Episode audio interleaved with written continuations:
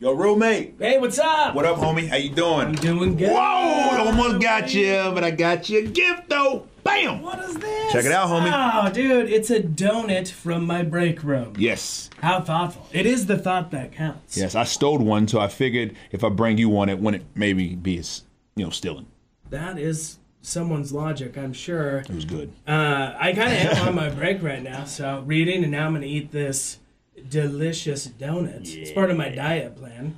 One of my goals to wear sweatpants at all times. That's why you're a winner. Give me some of this. easy goals. Yes, sir. Easy goals. Cool, So, man. So what's going on? Uh, not much, man. On break again, so I figured I'd come hang out for just a second. Cool. Still donut or two. Yeah. But uh, also tonight's men group, uh, men's group. You want to go again? Uh, I can't tonight. I have. I just have to get caught up on schoolwork. All right, cool, man. Uh, you mentioned uh, needing a car. Do you need it tonight or? No, no. Tomorrow, if I can borrow your car, because I got to take my car to the shop. All right. Just get something fixed real quick. I got to run some errands. Is that cool? Yeah, man. All right. cool, Yeah, man. cool. And then, uh, what Sunday? Yeah, Sunday. new Sunday church. we're che- yeah we're checking out that new church. Yeah, dude. So the dude from work said it's a really good church. He's been going there for some time. Uh, I think it's called Faith Westwood. Okay, And yeah. uh, he says the pastor there has two first names, so Two he must be a rebel. He is a rebel. Mm. Anyone with that can rock two first names. Yeah. I think he'd be even better if he had two last names. Uh, Maybe he does. Maybe he has six or eight names. Yeah. We won't find out. We'll have to ask him. Yeah. We'll have to ask him. No, it'll be cool, man. All right. I'm looking forward to it. Me too, man. Yeah, so thanks for one of my donuts. I guess they're technically mine. I do what I can, man. It was like three for me, one for you. And you still have to repent for the one that you ate. you might need to get it back. you don't want it back. you don't want it back. But right, cool, man. yo, dude, I'm just super glad we are where we are at right now, man. Yeah, so yeah, me too. yeah, man, I keep saying it, but this thing is just becoming more real, and uh, I don't know. It's significant. This is just where I want to be. This is what I want to do. All right, I'm glad we're doing it together, homie. Yeah, me too, man. All me right, too. man. All right. I'm enjoying it. All right. Peace, man. Yeah, I'll see you later. All right. People have asked me, where did you find these videos? I said, we didn't find these videos. We know these guys. And uh, matter of fact, Austin uh, has family in our church from our band. Uh, it's Maria's son-in-law and Shane's uh, brother-in-law. And they, in previous times, they did worship here some. But he, uh, Allison's on staff now at another church, and and uh, he also works at the Fish radio station. Hence the little setting that they have there sometimes. And anyway, um, so uh, he got his buddy Jarrell to help him out, and we've been the recipients of all this good stuff. So anyway, I'm hoping that they're going to be watching a little bit of the video of this online of us. So let's just thank them, shall we? Thank you, Austin and Jarrell. Yeah. Okay, let's pray. Uh, Lord Jesus, we thank you that you came and you, you taught us, but you also lived us. So you modeled it. And uh, Lord, your saving grace and power, uh, you just pour out upon us. What a wonderful thing because we need it so badly. And we pray that today would be a day when we would hear from you and by your Holy Spirit it would impact our lives, that it would take root and bear fruit. In Jesus' name, amen. Okay. Uh, as I said before, this is the first Sunday of Advent, and we're getting ready for Christmas. Uh, last year, I don't know if you know this, but last year, Advent was the longest it can be 28 days because Christmas fell on a Sunday. This year, Advent is the shortest it can be because Christmas falls on a Monday, 22 days, and that is your Advent trivia, useless trivia of the day. There you go. Uh, Advent is also a time to examine the state of our souls as we prepare for the coming of Christ. Uh, today also happens to be the last Sunday in our series on the Sermon on the Mount. Uh, and I thought today's scripture is perfect for Advent because it calls us to examine the state of our souls. Uh, here's Matthew 7:24. We've looked at it a few of the Sundays previously as kind of a theme or memory verse, and I'm going to ask you to say the words in red with me, will you? Therefore, everyone who hears these and puts them into practice is like a wise man who built his house on the rock. So, after we hear Jesus' words, we have a choice. Will we set them aside or will we put them into practice? For example, I want to share with you eight things, uh, kind of big things from the Sermon on the Mount, and I want you to grade yourself, all right? Grade yourself on these eight things. Maybe you kind of keep track in your head or make little marks on your bulletin or count them on your fingers, whatever you want to do. Uh, yes or no? Jesus said, Get rid of my angry outbursts and insults. Jesus said, Reconcile quickly after a falling out. Jesus said, Give no room to lust.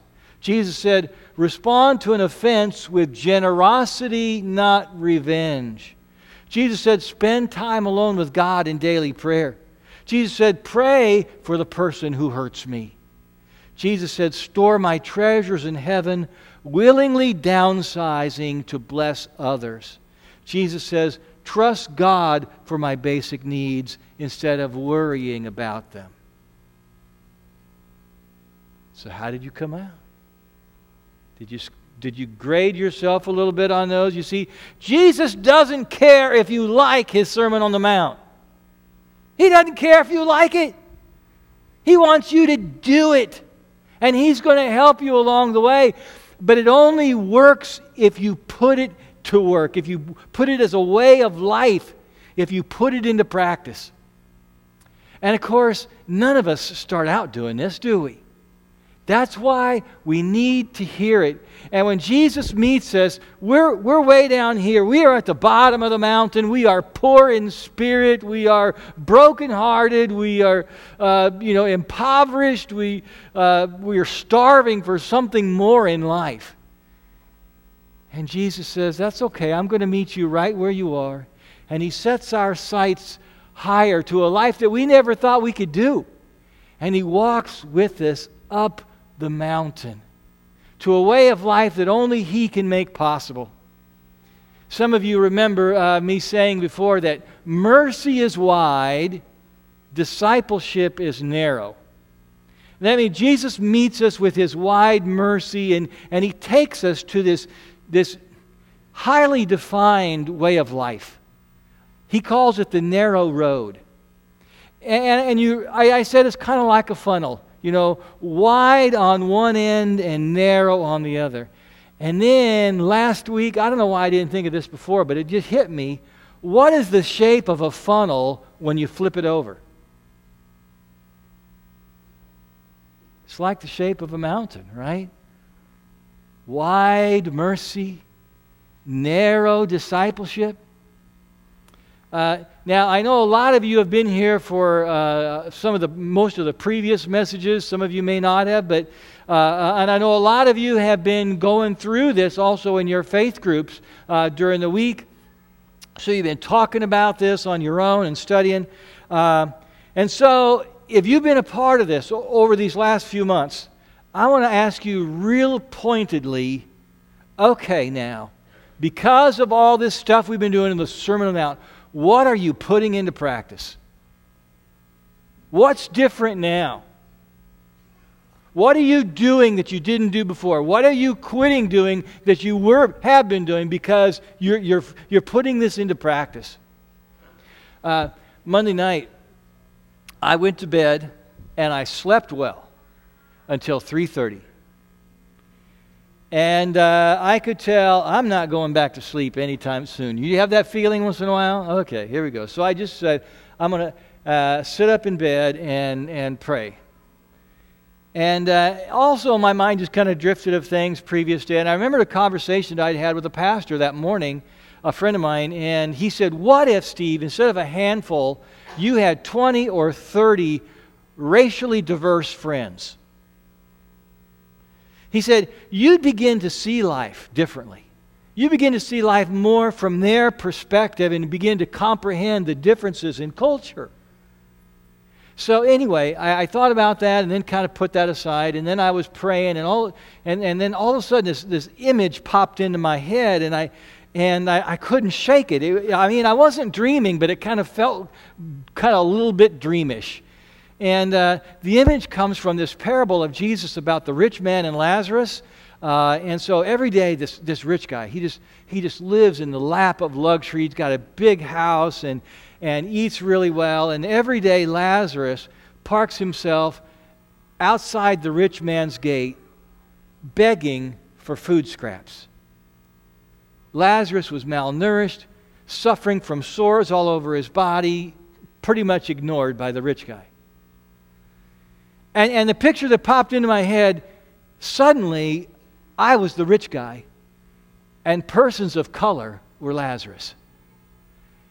And, and I had not stopped very long at all in my life to really listen and to understand life from their perspective or to do anything that would make any kind of, any kind of difference. Let me tell you, it really bothered me. It was not a picture of myself that I, was, that I really wanted to see. Because I, I don't like to think of myself like that.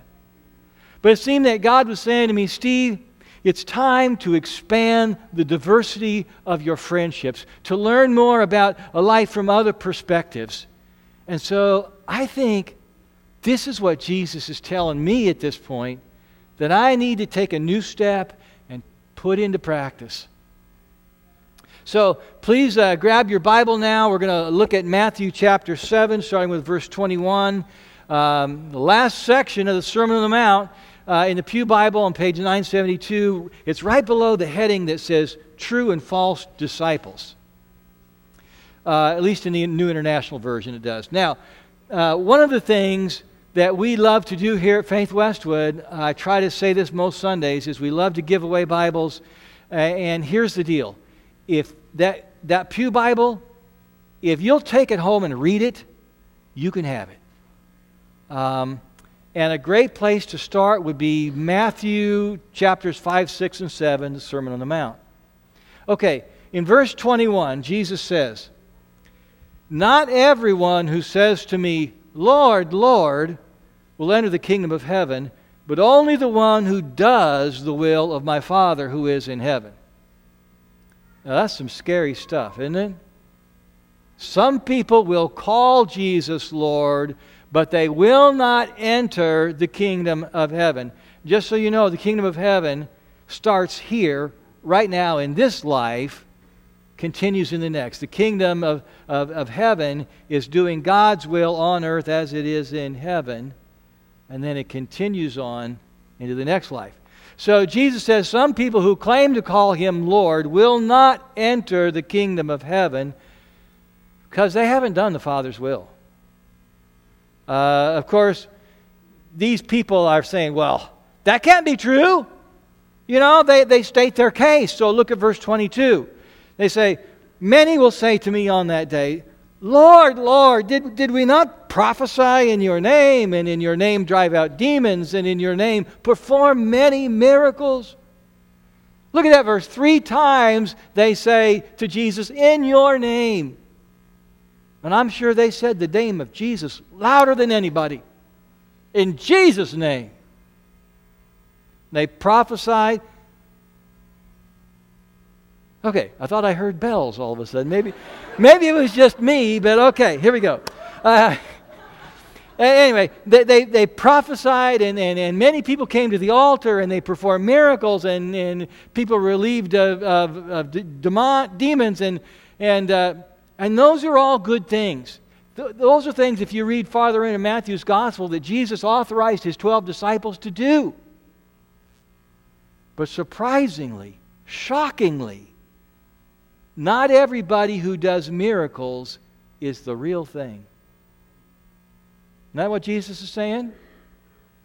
And it's because they do not do the will of their Father. Here, here's what they're supposed to do love your enemies, be a peacemaker, show mercy, reconcile relationships, turn the other cheek, go the second mile, secretly give to those in need, serve God, not success.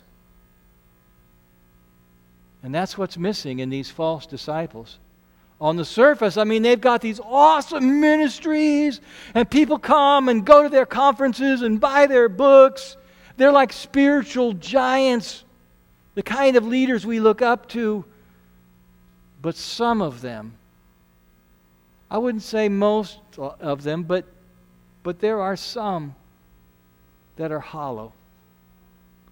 they're empty. Beneath that facade of success, they're vengeful, immoral, merciless, selfish, greedy, judgmental. They're not doing the Father's will. Their, their hearts haven't changed. And on the day of judgment, when they, when they proudly present their impressive ministry resumes, Jesus will say these frightening words in verse 23. He'll say, I never knew you.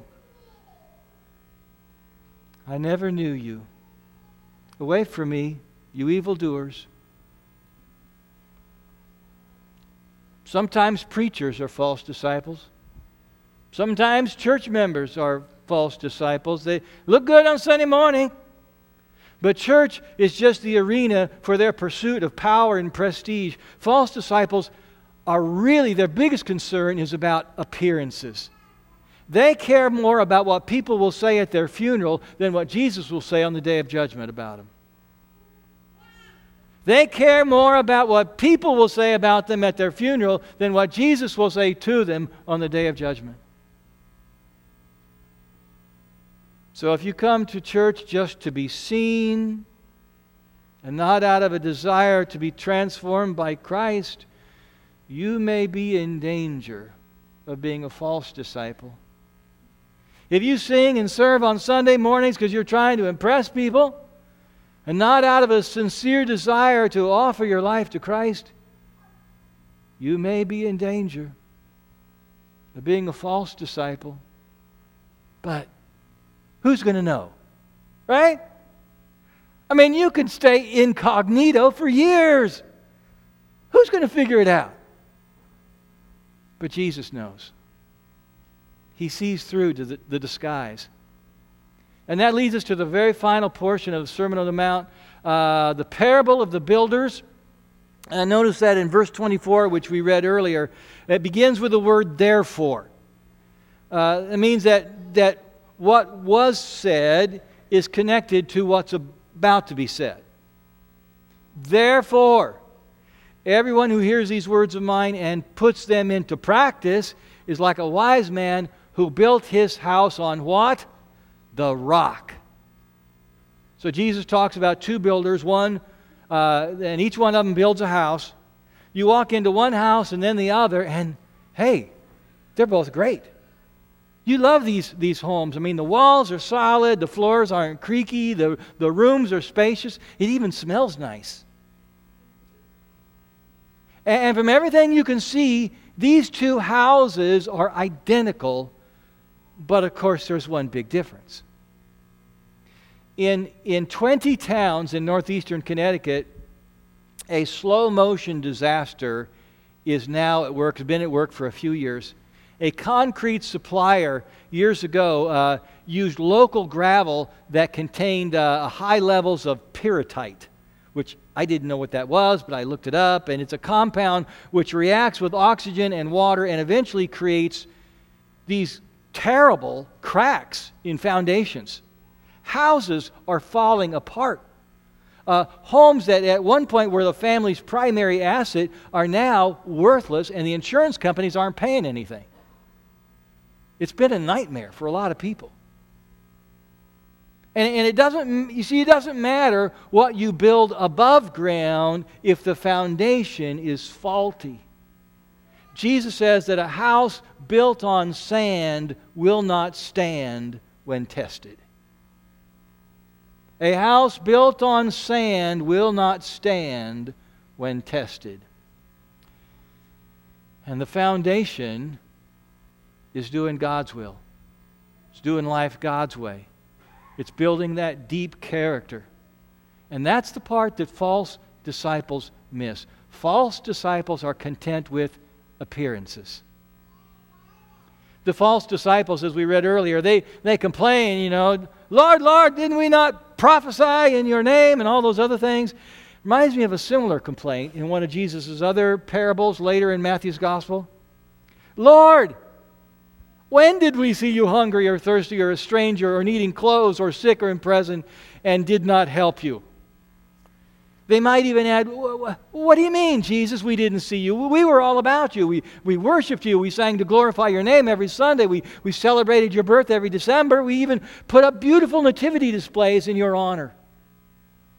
But on the day of judgment, Jesus will say, Whatever you did not do for one of the least of these, you did not do to me. If you had given food to the hungry, given water to the thirsty, welcomed the stranger, given clothes to the shivering, uh, visited the sick and in prison, I would have recognized you. I would have known that you're one of mine. I would have known that the, the foundation of your life, the foundation of your faith was true, that it was resting on me. But even then there's a risk. Doing these things, helping the hungry, thirsty, inadequately clothed, sick, or in prison, can sometimes be the projects of false disciples. And the way that happens is when we make it all about us. Now, I love how this church is solidly behind and supporting our pantry. I mean, you, you give for it, you serve with it. Uh, it's, and, and what I love most, though, is when I hear things that let me know that it's not mostly about the food. And I think that's always got to be true about our pantry. Uh, it's, never, it's never mostly about the food, it's about the love, it's about building relationships, it's about creating dignity. It's about bringing the community together. It's about inviting pantry patrons to serve alongside us. Earlier in the Sermon on the Mount, Jesus said, You are the light of the world. But you can't be the light of the world when the spotlight is shining on you. We can't be the light of the world when the spotlight is shining on us. When, when you're the light of the world, the light shines out from you, not on you. When you're the light of the world, it shines out on others, bringing light and life to them. That's what Jesus was talking about. So today, some of you might be going, oh man, I'm a little nervous here. I don't know whether I'm a false disciple or a true disciple. Maybe you say, well, I like coming to church. Uh, you know, I like seeing my friends. I like to sing. I like to serve a little. But man, I don't know if I'm ready to give up my will to do God's will. I don't, I don't know if I want to give up my way to do life Jesus' way. Now, I want to, I want to say we all mess up, right? True disciples. You know, you, you, you can look back and you know you haven't lived a perfect life. You've, you've, you've messed up, you've, you've sinned. But every time we sin, Jesus picks us up, He forgives us, and He sends us back on our way. That's, that's walking in the life of grace. But false disciples, there is another hidden resistance that goes much deeper. It's more deceptive, more superficial. At a foundational level, what they want, life is about what they want, not what God wants. So I'm asking are you in danger of being a false disciple? Then I would say, let today be the day.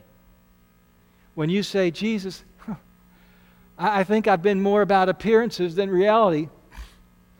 So, so, so help me, Lord. I, I want to I wanna hear what you say, and then I want to put it into practice, but I'm going to need your help to do it. But let's get started. Help me to build a solid foundation. And Jesus will say, Yeah, I know you. You're one of mine. You are one of mine. And of course, we all have room to be truer disciples, don't we? Sure. I mean, that's kind of the life of discipleship. We're, we're kind of always on the mountain, always looking to make progress. And so when Scripture speaks to us about an area of our lives that needs to change, then we, we, we try to listen. And we say, okay, Lord, let's, let's take the next step and put it into practice. And there are times when the Holy Spirit speaks to us about our lives and how we can follow Jesus' way. And we go, okay, that's what I got to do then, isn't it, Lord? it's not going to be easy, but let's get started. Let's, let's, let's go for it. You see, true disciples aren't perfect, but they're always listening, they're always learning, they're always obeying. That's life on the mountain. Let's pray. Well, Lord Jesus, thank you so much that you have, you have come to meet us right where we are. We're at the bottom of the mountain, so that's where you, that's where you find us. And, and uh, we have nothing to bring you but our need, our emptiness. But you bless us. What a beautiful thing, Lord. You bless us and you, you claim us and you walk with us. And so, Lord, keep walking with us, keep teaching us, and don't let us be buy into that lie that, that it's, it's enough to just go for appearances. Lord, we want to build the solid foundation of, of obeying you, of putting it into practice, of living that life uh, that you've called us to live. And so, uh, Jesus, thank you for uh, claiming us. And there are some here today, Lord, that are saying, Today, Lord, claim me. I may have been sort of just dancing on the edges or building a, uh, on, a, on a sandy foundation, and I need, Lord, to be real with this. So claim me, Lord. Let me be a part of your people. And Jesus will say, Yes, I know you. Come and be one of mine. So, Jesus, we thank you for your promises that you are always true, and in your name we pray.